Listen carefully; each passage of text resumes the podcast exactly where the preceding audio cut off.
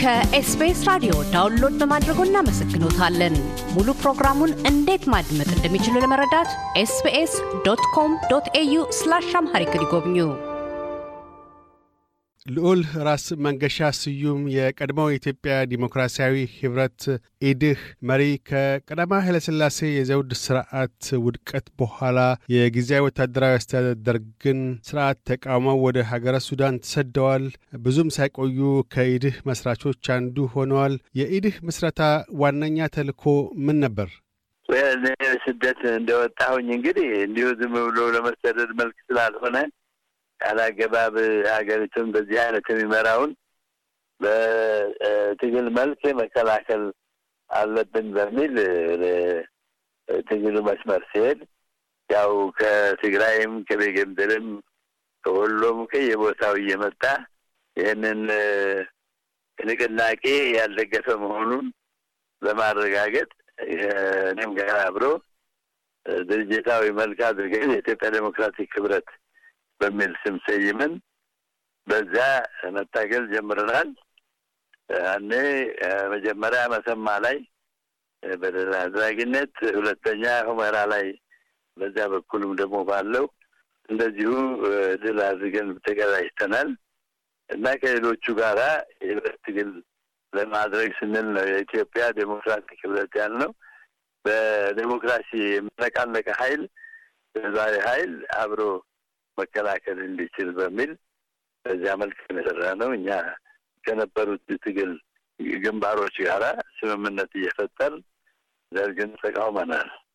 የኢትዮጵያ ዲሞክራሲያዊ ህብረት ኢድህን በሚመሰርቱበት ወቅት አብረው ከመስራቾቹ ከእርሶ ሌላ እነማን ነበሩ? በዛ ወቅት የኢድህ መስራቾች ዋና ፕሬዚደንታችን ጀኔራል እያሱ የሚባሉ ነበሩ። ከኔ ጋር ደግሞ ጀነራል ነጋ ተገኝ፣ እነ የተወደድ አዳነ መኮንን ከወጌምድር ከወሎም ጃዝማች ብርሃነ መስቀል ደስታ ከየሀገሩ ወኪሎች እየላኩ ከኛ ጋር በህብረት በደንብ አድርገው ይሰሩ ነበር። ሱዳን ውስጥ እያላችሁ ቅድም እንዳነሱት የትጥቅ ትግል አንቀሳቅሳችኋል። በወቅቱ የእናንተ ተዋጊዎች ጥንካሬ ምን ያህል ነበር? የመሳሪያና የስልጠና ድጋፍስ ከየት ነበር የምታገኙት? እንግዲህ ይህማ ዴሞክራሲ እምነት ያላቸውና የእኛን ውግዘት የተቀበሉ ደጋፊዎች በማግኘት ስንቅም ሆነ መሳሪያም ሆነ አግኝተን ለመከላከል በቅተናል። ህዝቡም ራሱ የታጠቀው ራሱ ኢትዮጵያዊ ገበሬና ነጋዴ በየመልኩ ታጥቆ ከኛ ጋር ተቀላቅሏል። ትጥቅ ትግሉ ባሻገር በወቅቱ በደርግ ላይ ከፍተኛ አስቸጋሪ ሁኔታ ፈጥሮ የነበረው ከእንዱርማን ይተላለፍ የነበረው የእናንተ የሬዲዮ ጣቢያ የፕሮፓጋንዳ ዘመቻ ከባድ ነበር። ያስ ስኬታማ ሊሆን የቻለው እንዴት ነው? የምታስተላልፏቸውስ መልእክቶች በምን መልኩ ነበር የዛን ጊዜ ይዘጋጁ የነበሩት? እኛ ካርቱም ጣቢያችን ይሁን እንጂ በበኩሉ ሀገር ውስጥም ቢሆን ብዙ ቦታ ተቆጣጥረን ስለነበረ ያን ኢትዮጵያ ሕዝብ ያወገዘውን እና በከንቱ በሀሰት የተቋቋመና ዴሞክራሲያዊ መንገድ ያልያዘ ገርባጭ ሆኖ ሀገሪቱን ወደ አልታሰበ ስልጣኔ እና በንትን እርምጃዋም የተቻላትን ያህል ስትታገል ይሄ እኔ የተሻለ አስተዳድራለሁ በሚል የዘረጋውን በየመልኩ ተቃውሞችንን ህዝቡ እንዲያውቀው ለማድረግ በየበኩል የተቻለውን ያህል አስተላልፈናል። ከአስራ ሰባት ዓመት በኋላ የደርግ መንግስት ከተመ። ኢህአዴግ ስልጣን ይዞ የሽግግር መንግስት በመሰረተበት ጊዜ ኢድህ የሽግግር መንግስቱ ካል ነበር። በሽግግር መንግስቱ ወቅትስ እንደምንድን ነው ወደ አባልነት ልትገቡ የቻላችሁት? ባገኛችሁት የፓርላማ ወንበርስ ምን ያደረጋችሁት አስተዋጽኦ ነበር በወቅቱ?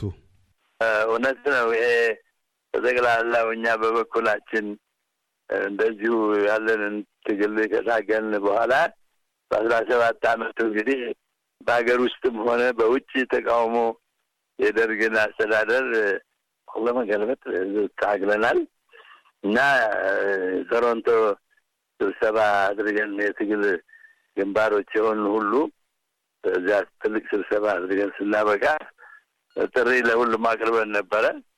ጥሪያችንን ተቀብለው የመጡት የትግል ግንባሮች ሙሉ ነበሩ።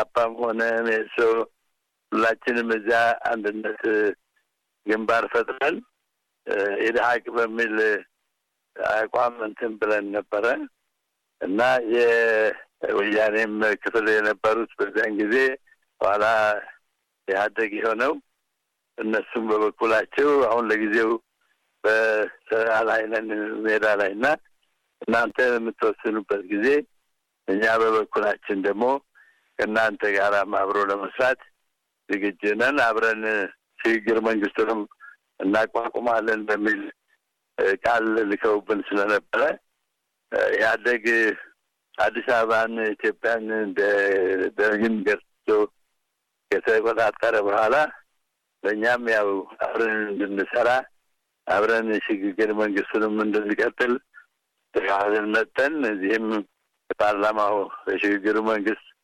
አባሎች ሁነን ስራ ጀምረን ነበረ።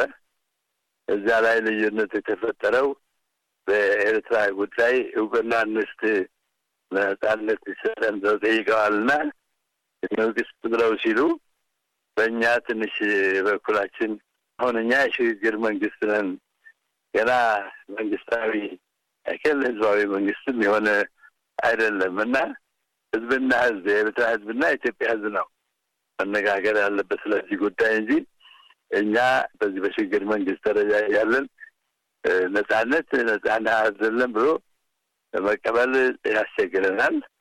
መሆንም አይገባውም በሚል ተቃውሞ ቀረብ።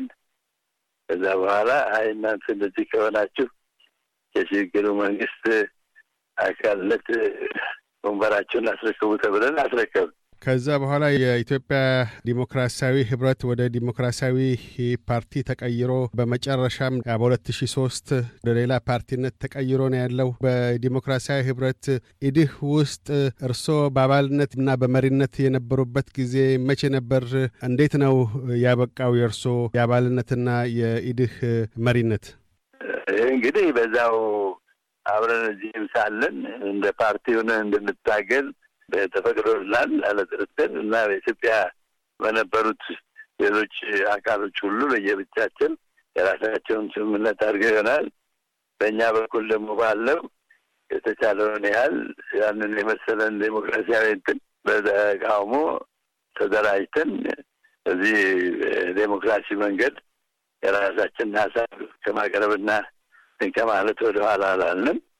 እኔም ደግሞ አሁን ባለሁበት የእድሜ ሁናቴ ለመቀጠል አለመቻሌን በማስረከብ ያው ሄደ በበኩሉ እየተወከለ በየበኩሉ ያው እኛ እዚህ ጋር ለመተባበር ሞክረን በዴሞክራሲያዊ ስርዓት አብረን ለመስራት ብዙ ጊዜ ሞክረናል። በዚህ አይነት መልክ የኔ ትግል ሜዳ ባለ አቅም አሁን ዴሞክራሲያዊ መንግስት ከተቋቋመን በሀገሪቱ እንግዲህ በዛ ይቀጥላል በሚል እኔም ከፖለቲካ ዓለሙም ለመውጣት በቅቻለሁ። የኢትዮጵያ ዲሞክራሲያዊ ህብረት ኢድህ በኢትዮጵያ ፖለቲካ ውስጥ የተጫወታቸው ዋነኛ ሚናዎች ምንድን ናቸው?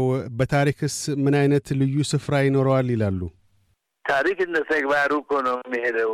ታሪክ እንደ ተርጓሚው ነው የሚሄደው። በበኩሉ እኛ የተቻለን ያህል ተቃውሞ ያቀረብነውን የእኛ የመጀመሪያ ተቃዋሚዎች እንደመሆናችን መጠን በዚህ የኢትዮጵያ ህዝብ የደርግን አቋምና ይህ ዴሞክራሲያዊ መሆኑን ካረጋገጥ በኋላ ብዙ የትግል ግንባሮች ስለተፈጠሩ እኛ በበኩላችን ታላቅ ሚና ተጫውተናል እንላለን።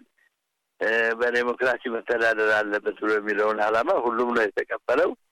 አሁንም ኢህአዴግ ዴሞክራሲ ያስተዳድራሉ ብሎ በሚለው አይነት እኛም ተቀብለን የሽግግር መንግስቱ አባል የሆንበት ምክንያት ነው። እኛ እንግዲህ መሰረታዊ ነገር ያወገዘው ደርግ ሁሉም አብሮ ያወገዘው እንጂ ብቻችን አለመሆናችን አረጋግጦልናል።